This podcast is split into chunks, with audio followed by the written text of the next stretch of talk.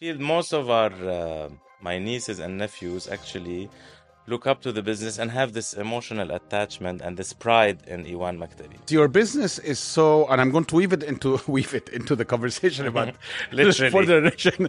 My hometown is Beirut, and I'm always a little bit homesick for Beirut. Of course, I think you also adore Cairo, even if sure. you don't want to live there today. We love the chaos, we love the aj'a, we love the. for five days.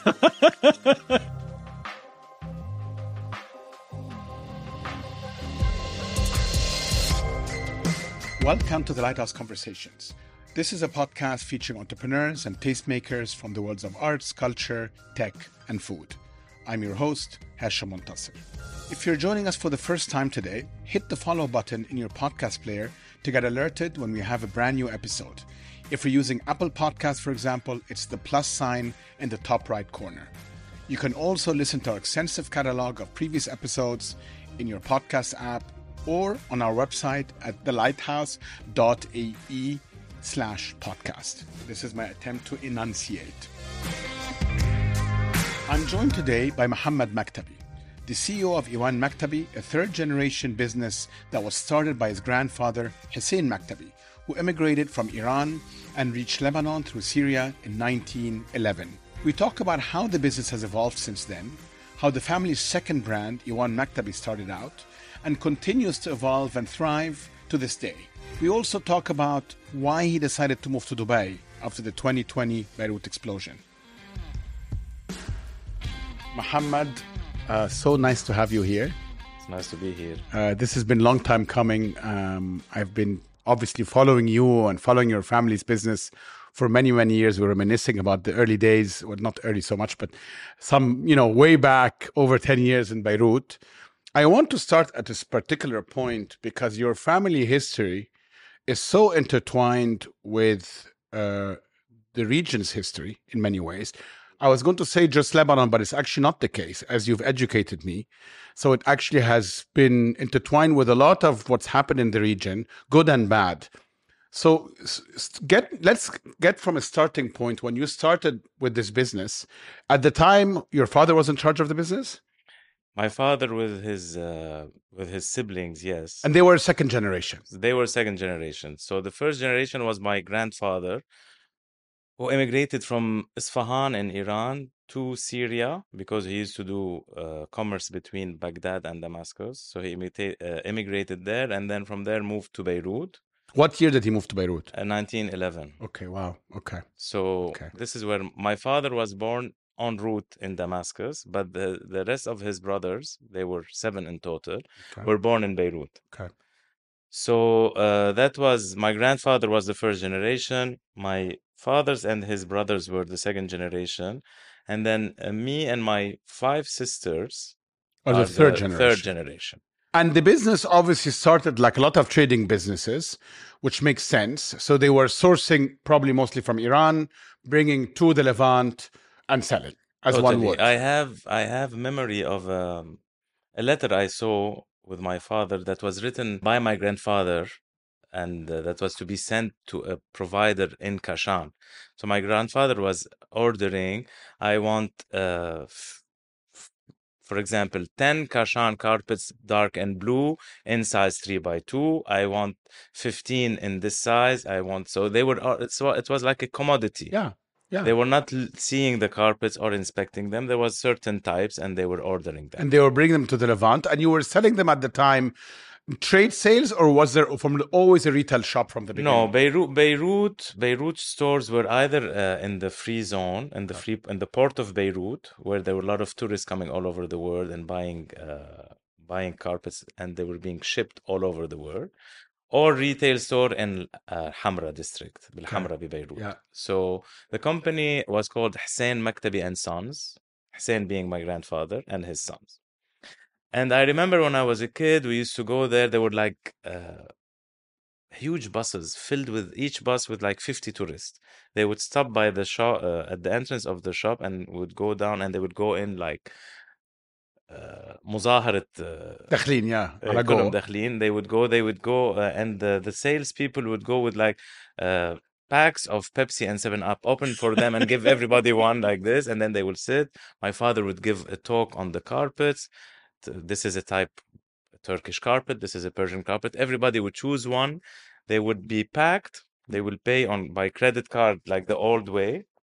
And then they will be packed. They will write on every package by hand the name of the and the address of the, The client. person. So there was going to Norway, going to the USA, going to Canada, going to Switzerland. So this was the early 70s, the business. This was from Beirut to all over the world. And did you spend you and your siblings a lot of time in the shop? Yani, how what was your first early exposure to this business? So I used to go as a kid Mm. during my like, vacation time. This And was, work in the this shop. was my playground. Okay. So I would go jump on the stacks of carpets, and then in the afternoon I would eat, and then I would sleep. I would nap, and then I would go back with my uh, father at home in the evening. So I had like my bike outside the store, and I would play. But so it was ingrained. Uh, Was it ingrained in all of you, or you as the male? So fu- funny heir. enough, it was I was the only son to five. both. That's what I meant. So so I was the one Who went to, with to him? be groomed as the uh, heir heir apparent. apparent. Fast forward to 95, my father was quite the open-minded person, and he had a lot of uh, ideas, a lot of projects in his mind. They were all carpet related. So he wanted uh, to do tribal carpets. He wanted to do uh, antique and uh, obscure carpets, and he wanted to do a lot of things. His brothers were more rigid in the uh, in the sense of They wanted the the traditional mother, business as it the was. mother company. Yeah. And I was back then working for the mother company with my cousins. We were all working. I was based in Saudi Arabia in Riyadh. We had a shop. In Switzerland, we had uh, we used to sell wholesale for all of Europe. But I was based in Riyadh. My father decides he cannot wait anymore for his dreams to come true. So he opens a small shop, calls it Iwan Maktabi, and puts my two sisters there and fills it with tribal carpets and nomadic carpets All the things his, he couldn't do. from his travels. yeah. Why Iwan? Mm. This is his choice of uh, name. I was going to ask you. Was very particular. He went to a professor of Arabic uh, literature in AUB and asked him. He told him, "We are originally from Iran, but we are uh, living in Beirut. I need to open a carpet shop for my daughters. What shall I call it? I don't want to call Abbas Maktabi and Sons like my father did." He said Iwan Kisra was the throne room of the Shah of Iran that was run over by the Arabs. It was the only, the first Persian Shah, um, Persian Empire capital that was run over by the Arabs. The Arabs went inside the Iwan, the throne room of Kisra Anushirwan, and they discovered a great carpet that was adorning the throne room. It was so beautiful and filled, and uh, inside it there were precious stones embedded in it. They cut it and took took it back home to Arabia, and Al Buhturi and other poets mentioned this carpet, which was called the Spring of Khosrow, in their poetry. so That's the so Iwan was the first place where Persian and Arab cultures met- Intertwined. intertwined, and the story of a carpet came out of it. Your name should be Iwan Maktabi, That's and hence the name. So, so this was on the side, and then what happened? Did the two businesses just separate completely? Did So one it wa- die it out? wa- and So he took a small shop in Verdun, and uh, classically, it's a male-dominated business. طبعا. There were these two girls, Mona and Zena, uh, fresh fr- out of uh, college, selling carpets, putting their touch, doing a beautiful window display, while we other and other carpet uh, entities were just, you know, stacking carpets. Yeah, yeah, yeah. stacking, The old stacking. school way. The yeah, old school. Yeah, yeah. The business took off immediately. All of Beirut, they were, I won't say lining up, but like everybody was snatching. Every time they put a nice uh, window display, people go and say, "But I buy this. Where did this go? I want it." So I was between both businesses. I was helping my sisters because they didn't have experience in operating a business. So I would take off like a day, uh, go and say, okay, let's do this. This is how you need to do the stock. This is how you need to do the accounting. This is how you do the bank account, stuff like that. And then the business grew so big, and I was in Riyadh, and I felt that the, I was needed in Iwan. So I told my father, I'll take one year off, a sabbatical from the mother company. I will go. Let me help my sisters. Let us put some processes in the business, and then I'll return. I never looked back. That was it. that was it. I was hundred percent Iwan. Uh, And that other business is still there? so the other business eventually, uh, so the the the rest of the cousins, like the uncles and the cousins, slowly, slowly, uh, it withered away. Like Okay. ten years. So everybody left like we did, and opened something uh, Different. different, or then lo- they lost interest. Some cousins were not interested. They went into media. Other went into tech and stuff like that. That's an amazing story, huh? I mean, Yeah. it tells you also. So, so this is actually a great uh, example of what I feel for, as an outsider. You and your siblings have done with this business since. Essentially, a constant process of reinvention. You know, you went from, as you said, the stacking of the carpets, wholesale, old school style, to curation, essentially with window display, etc Well, well said. Yeah. you know and then you you you started introducing contemporary alongside traditional carpentry and rare and all and antiques and all of that right So basically, what we we had our ear close to the ground, so we'd always listen to what our clients Want. our clients were reacting to whatever we were offering. So, but it all started really with the vision of my father to follow what he loves. Mm. That was really the beginning. Mm.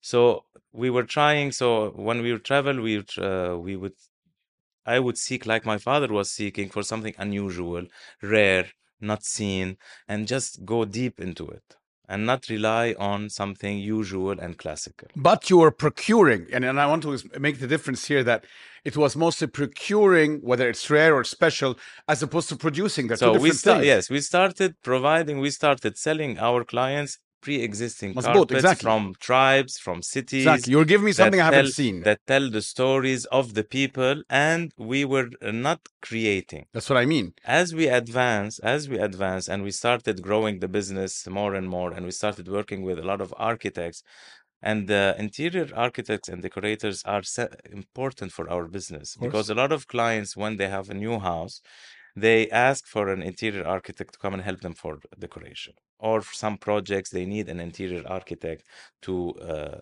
to choose the carpets for this project. So we were working with more professionals, not only homeowners, and they were asking for things that were difficult to find.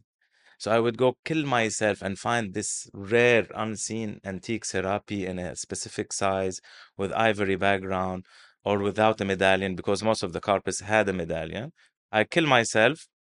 I say, بيض وجهي. Yes, here you are. I found it for you. He goes next week. He comes and says, I, I need another one the same. I said, Are you serious? this is unique. yeah.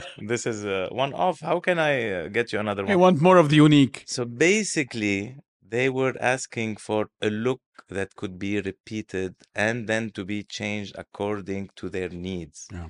So the need to have a bespoke business just came- emerged emerged. yeah it was a need I went to Nepal and I started uh, doing like the rest of the big American companies who are in the carpet business is create our own designs in Nepal because Nepal has a very old tradition of carpet weaving coming from Tibet.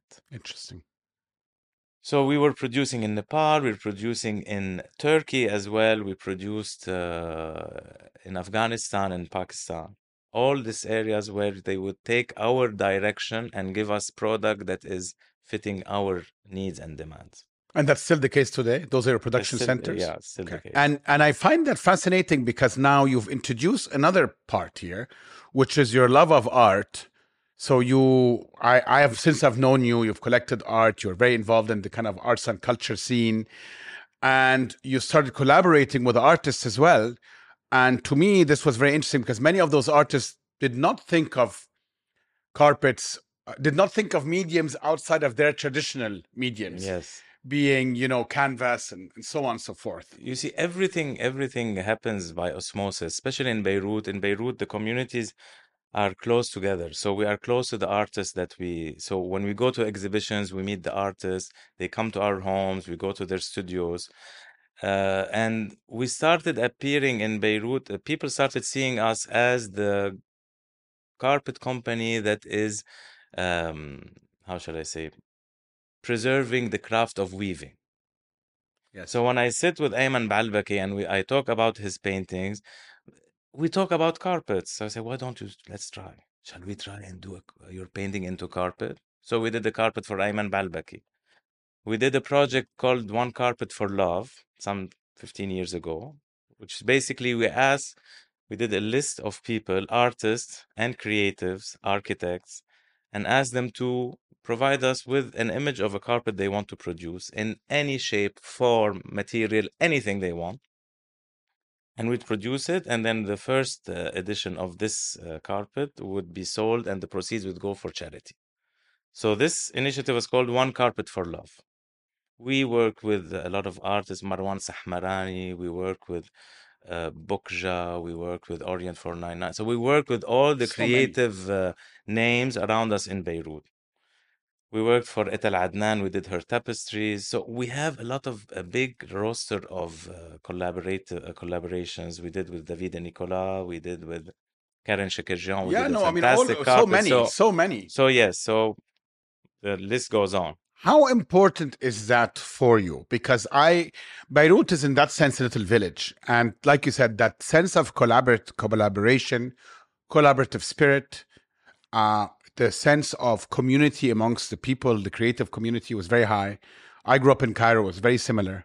Everybody knew each other in that community, and therefore collaborations, which now we call collaborations, and it's very formal, where literally, you know, so just, yeah, yeah, Mohamed goes and has tea with X, together over uh, with, Ahwa. Exact, Finjan Ahwa. Etel maybe is there or one of her associates, and well, you know, let's think about that. Come over, we'll talk.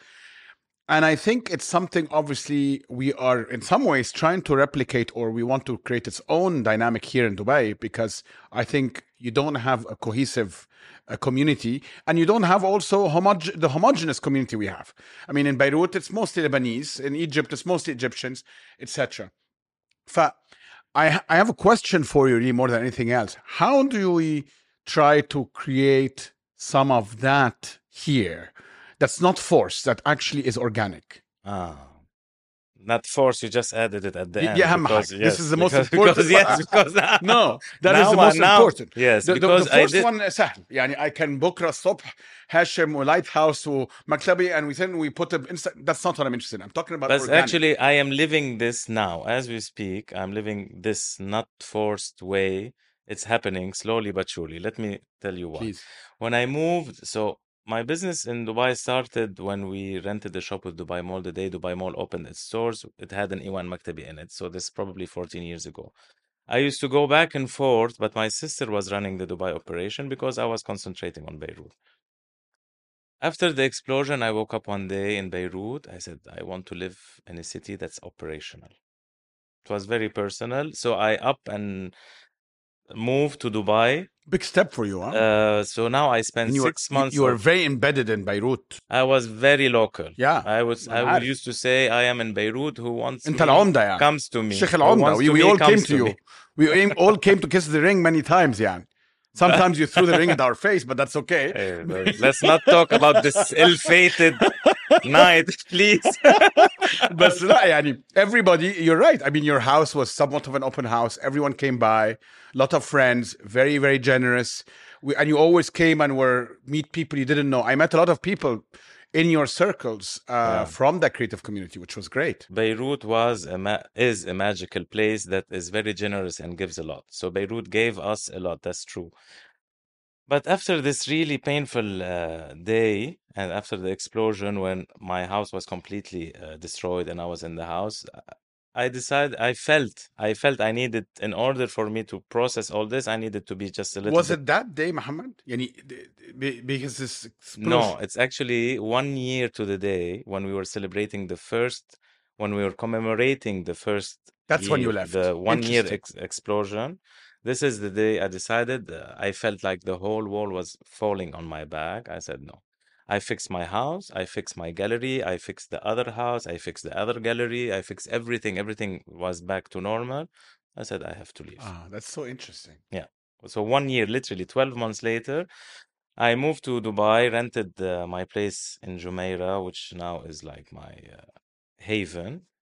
And uh, so I started engaging with the local community here. We took uh, a space in Alserkal. We called it our lab, Which is great. Yeah. where we do our research and development, where we uh, talk with creatives and talk about stories, how we can turn stories into carpets.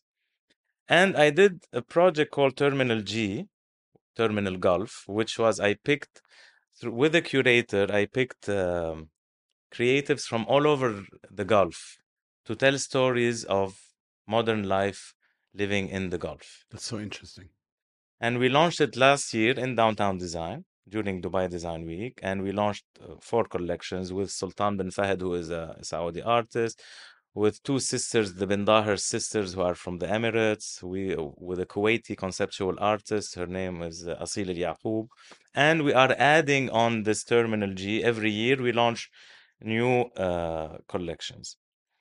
So how does this so it was a bit forced because i had a curator i gave the project a name i identified the talents we distributed the stories and asked them to translate them into carpet how does this now is translate how is this translating people Today, yeah. now today i notice people knock on our door or when they see say Mohamed you're the one that i want to see say "Khair, shufi what's going on?" said i have an idea for a carpet Mm. So these conversations are starting. Starting. by nature, normally, just by meeting during a gallery opening or meeting in a dinner party or somebody uh, coming inside Alserkal and say, by the way, have a look. What do you think? Can I do this? Can I do this? So it starts. You have to start somewhere. So yes, we put the initial push, That's great. but now people look look at us as uh, enablers of translating a vision into I love that idea. a woven product. That's it. I love that idea, and I like the I love the concept of storytelling, um, because I mean, art in so many ways is, is telling stories and giving points of view, and people don't think of carpets necessarily or the woven medium Yeah. as the first medium when you think about that. So that's very interesting. And you know, I mean, perhaps you needed to do it this way here because you needed to almost introduce the idea into people's heads. So what we did is we kind of we kind of uh, did what we have been doing in Beirut, slowly but surely over the years. We did it in like two years. Yeah. So we did exhibitions, we did projects, we did uh, lectures on carpets, we did shows of historical carpets. We showed uh, our uh, private collection of antique carpets. We did, and Circal gave us this uh, They're fantastic like that. The space was really nice for this. So people saw all of this, and uh, they made their own conclusions. Yeah, no, I mean, I think it made sense here to have this type of platform almost for people to understand. And also because, frankly, I, I have experiences with the Lighthouse as well. We've been around for six years now.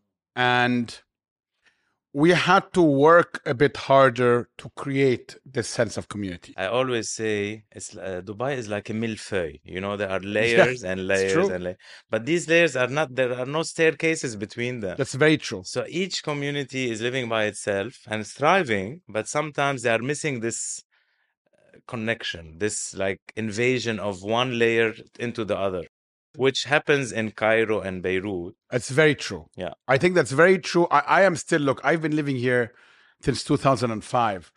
And until today, I still get, um, I, I get sense of communities that have, you know, that you know nothing about, Yeah. you know, because it's so diverse, uh, so many different nationalities.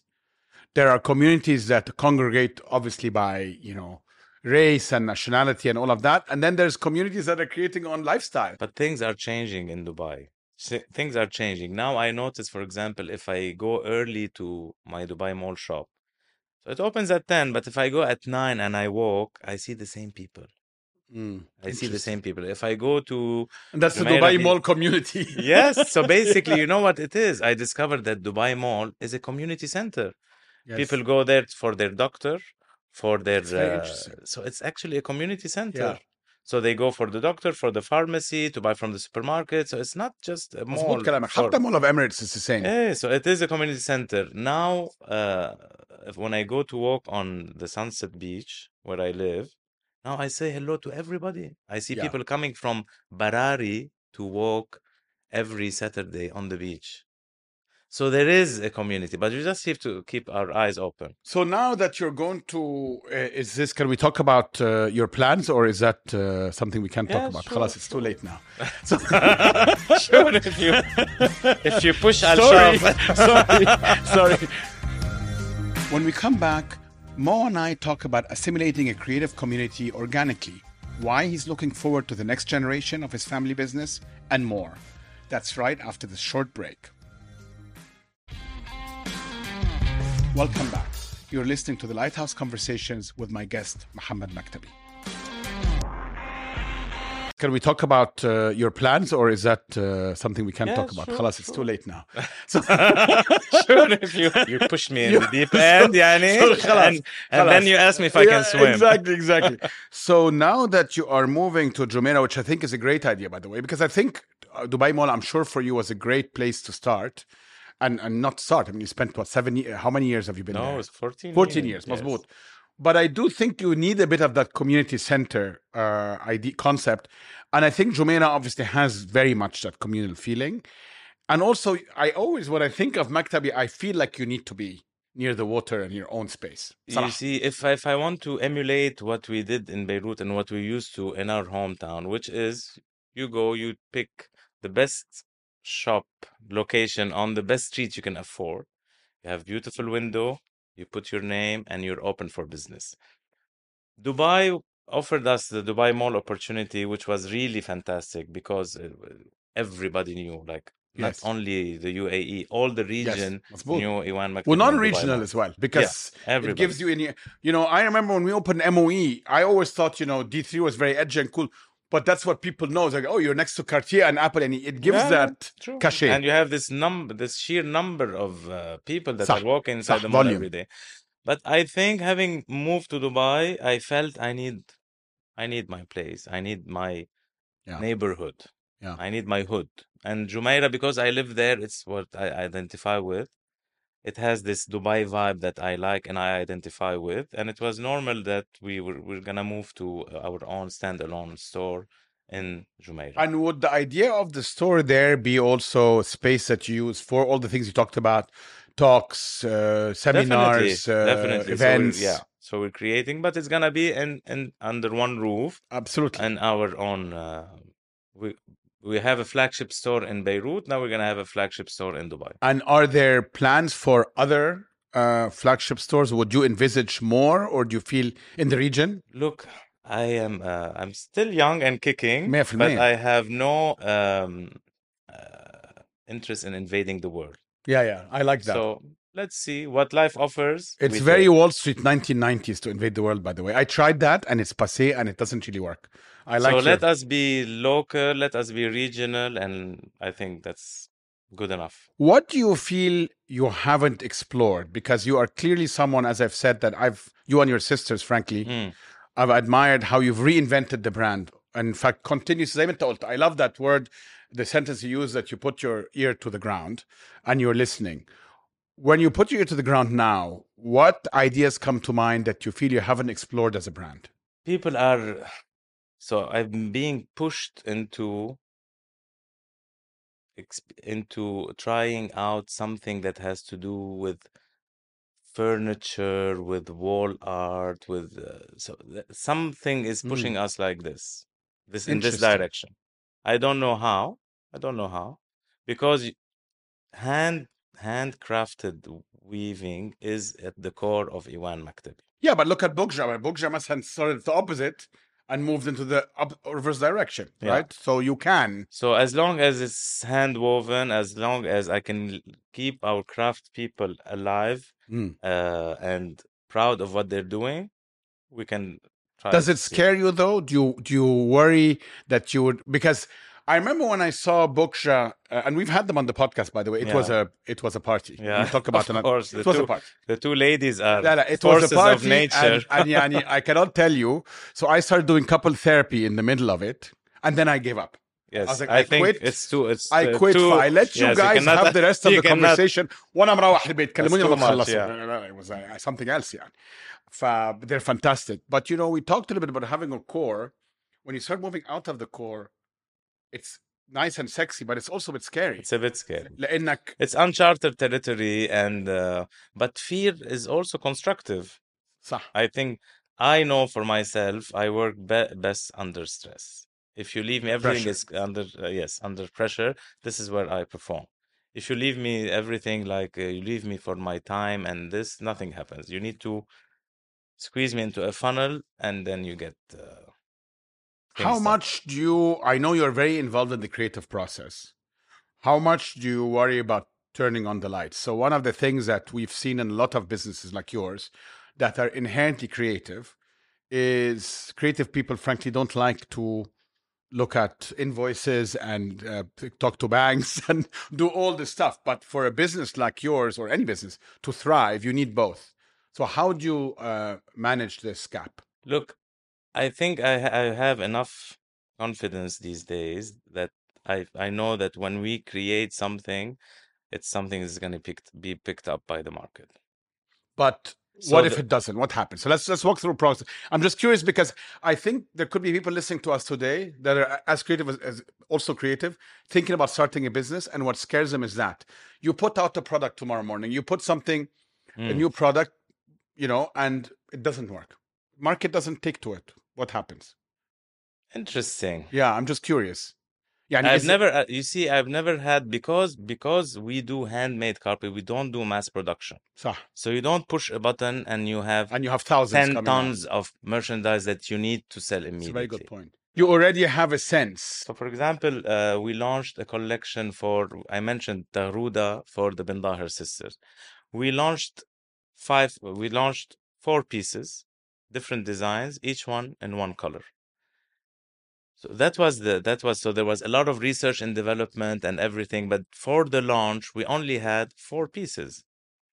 I had my people already dye the wool and the silk and prepare it for More. orders for more, but that was the level of my commitment. Ah, you're cautious. So, but because this is the nature of handmade carpets, I cannot produce 1000 square meter of carpets and then launch them. It just doesn't work this way because it takes a long time.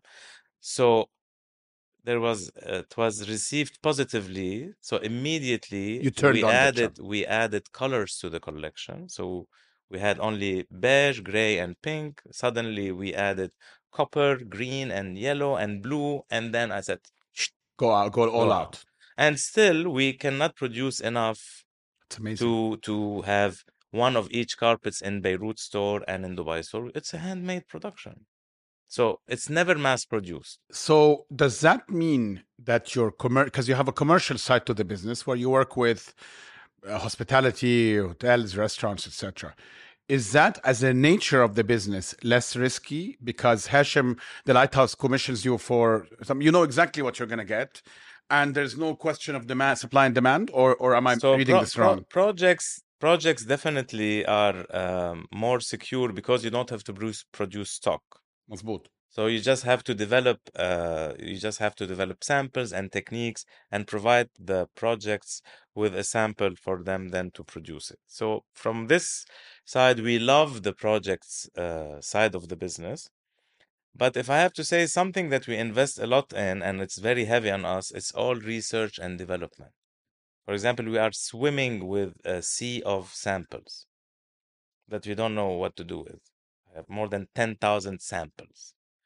So this is our Why don't you investment. produce an artwork out of the Oh, sample? Wallahi, I tried. I Did you? still, I'm still one artist. I don't want to mention his name. He said, "I want to do something Yeah. for you using all your samples." قلت له, Yeah, "Please Herm- come." Her- he never, Hermes ret- did he that. never came back. طبعا خاف but I remember seeing this at Hermes where they use all the uh, leather samples and they created a like a line of it it was a bit lame but I Yeah. think you can do something much cooler than that yes. but if you have a sample like you have all of these samples I'm sure there's something so yes, that can be so done our samples, our samples, but some of them are still extremely relevant because we go back to them when we want to develop something new. But some, a lot of them eventually become obsolete and they're just stacked, waiting for the Something. great, the great next idea. how many of your sisters are involved in the business Uh, two and a half. two and a half Maskeen half. No, uh, two, Shireen and Mona are fully involved, and Yasmin, who lives in Jeddah, whenever we do our pop-ups in Saudi, she's the one who takes care of everything. But when there's no pop-up, Yasmin, if you're listening to this, I'm not the one who said it. Yani he's the one who said half. But I she- think you're a full, 100% full. she agrees, yeah. So okay, but I'm, I'm gonna say three sisters. So this is a fourth generation, third generation business. Did you contemplate a fourth generation? So funny enough, uh, the um, the fourth generation adores the family business. So there's no rejection of the business. And Shmana. no, there's they have better shrinks. I see. I don't know. I think better therapist. I think we sure. left we left a good impression on them or something. No, no. because someone usually like you, are right. You get this thing. One, I reject the business. One, I don't yes, want to have anything to do with it. Yeah and then when they're 50, they regret that they didn't get into the business. You don't have any of this. No, I feel most of our uh, my nieces and nephews actually look up to the business and have this emotional attachment and this pride in Iwan Maktabi. So, uh, for example, I already have my niece Roya, who uh, graduated as an architect, and she's involved. She does research for the lab for some of the uh, for some of the cultural weaving techniques in the region that we are looking into. Uh, my niece Rida uh, is our marketing director. So Rida is the fourth generation. She's the daughter of Shireen. Uh, she's gonna leave for uh, leave the family business for a few years just to return back to us with even more knowledge. Uh, I have my nephew Sharif who works for Amazon in Seattle, who is خلاص, very. tell him it's very, very خلاص, enough Amazon. He wants خلاص. to. He, This was maybe 10. خلاص, it's enough. Sharif, please come back. we he, we're getting him back. Okay, good. He loves to create products because he's a product uh, designer, and he loves, he adores sitting with weavers on the loom. So I So was this going to- is this is so I uh, was going there's to get good to this good weavers hope point. for the fourth generation. because your business is so and i'm going to weave it into weave it into the conversation about Literally. for generation but um the heritage element of this preservation of heritage is so vital right in the sense of these techniques i mean i want to hear from you are you seeing this being preserved generally speaking are you finding it harder and harder uh, are there pockets in the world where it is and others where it's neglected and how do you think about this Yes to all the above. So Mm. there is an increased interest in the craft okay of handmade carpets, but it's- Globally? it's, in pockets. okay It's in pockets. Uh, Turkey, where uh, we used to work with 150 villages that used to produce carpets, the number of villages has shrunk, the number of weavers has shrunk, but still there is the interest in the craft is still there. and it's shrunk But it has shrunk Because? because of the uh, because of the industrialization because the industrialization. So suddenly more, we lost a lot of the weavers uh, and like big big swath of villages, big numbers of villages. They all left and started working in factories and stuff like that. So we lost. Is it typically sorry about that? Is it typically abban and gid? Is it inherited the same way you see with other techniques? It can be, But it can not- be, but it can also be. It's you know from the community, people Okay. would come into weaving, then leave weaving. Uh, so some areas, as I said, like Turkey, because of industrialization, has have lost a lot of their weavers, and because so the com commercially the the hand labor became super expensive. So you move to uh, more populated people where there are more people willing to work uh, this craft because this craft is difficult. Don't get don't get disillusioned. It's not super easy to weave carpets. It takes sure. a lot uh, a lot of perseverance and patience and knowledge, and it doesn't pay much. Yeah. So this is why we try to elevate as much as we can uh, to do some carpets in limited edition or stuff like that, just to to to to be able to even pay more for the weaver. To Do we still have pockets in the Arab world? there are some tribes in uh, probably there are very few in Very few. Uh, in UAE, some tribes in Arabia, a little bit in Jordan, but very few. Egypt is, still has a few uh, weaving. Uh, probably Egypt for local production. I'm I'm assuming. Yeah. For local production, there's very small export, but uh, yes, mainly for the local companies like Oriental Weavers and those types of companies. That it's a little sad because I feel like you know that is a very key component. Once if that dies out, uh, uh, in the UAE, there's a lot of uh, there's big efforts to preserve the weaving craft, but it's very challenging for it's very challenging in the modern way of life to to have women still weaving in their homes when they are you know taken by all these uh, attractions of uh, everyday Everything, yeah. modern life Yeah.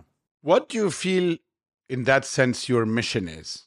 If you think today about your business and you've accomplished a lot, alhamdulillah, um, what would you see is your mission? You know i still i still have a weakness for antique carpets and heirlooms so It's a good i weakness. have uh, so i have a passion for always finding this rare white unicorn of a carpet so it's this is and you always travel for them? I travel for them, so we we so you have to know where to find them. Be it sometimes in auctions, sometimes in private collections, sometimes when there is like uh, a person dies and they want there's an inheritance. So so you have to know where these jewels are at all time. And then there is the modern production. Uh, so the pa- my passion is to create something that I'm proud of, and that when people use it and somebody comes in the room says, "Oh, wow, what is this?" So this keep the, this always alive by keeping the weavers proud of what they do. I think this is That's amazing. Could you ever see the company not being in family hands? uh, I'm just curious. these, in, yani. the, in these days, everything is possible. Is possible. Everything is possible. Yeah, sure. I'm just curious because Yes, obviously, sure, like sure, any, you know, sure. I, I get asked this co- question, and our business is much much younger than yours. You know, I mean, we are we are a carpet family, but I don't think Maktabi is the royal family of carpet. So if it goes into another, it's okay. if somebody is doing something good for the company and he's not okay. holds the Maktabi name, No, but it can also be the Maktabi name, just in, you know, a larger company comes in and wants to, you know, yeah, you see sure. this all the time. And do you do you see yourself in Dubai? Is this home? I mean, home in the sense of where you want to be, not home in the sense of like. Now I want to be in Dubai. That's for sure. Um, my hometown is Beirut, and I'm always a little bit homesick for Beirut. Of course, I think you also adore Cairo, even For if sure. you don't want to live there today. For sure. So of course, we love the chaos, we love the aj'a, we love the For five days. no, it's true. No, I but now I have my my house in the mountain. That is that is a game changer. Yeah, that's different. Yeah, Yeah. that's a game changer. So I just built my uh, outdoor kitchen, and I need to go and check on it. so I think that's a great uh, place to end. If there's any, we will please check on your outdoor kitchen with Aminna, and we're I'll going to be very well. I'll send you Some pictures. pictures. Mohamed, thank you. That Thank was you, a great conversation. Thank you very Thank you so Thank much. you. If you enjoyed this episode, you'll also enjoy my conversation with some of Iwan Maktabi's collaborators, the ladies behind Bokja, Hoda Baroudi and Maria Hibri, the one time my armchair therapy session went completely haywire, as well as my conversation with Milan based Lebanese design wunderkinder Davide Nicola. You'll find links to those episodes in our show notes. Thank you for joining me on the Lighthouse Conversations. I'm Hashem Montasser, and we're produced by Chirag Desai. You can connect with us on Instagram at the Lighthouse underscore podcast for behind the scenes videos and more or visit us at thelighthouse.ee slash podcast to listen to all our previous episodes.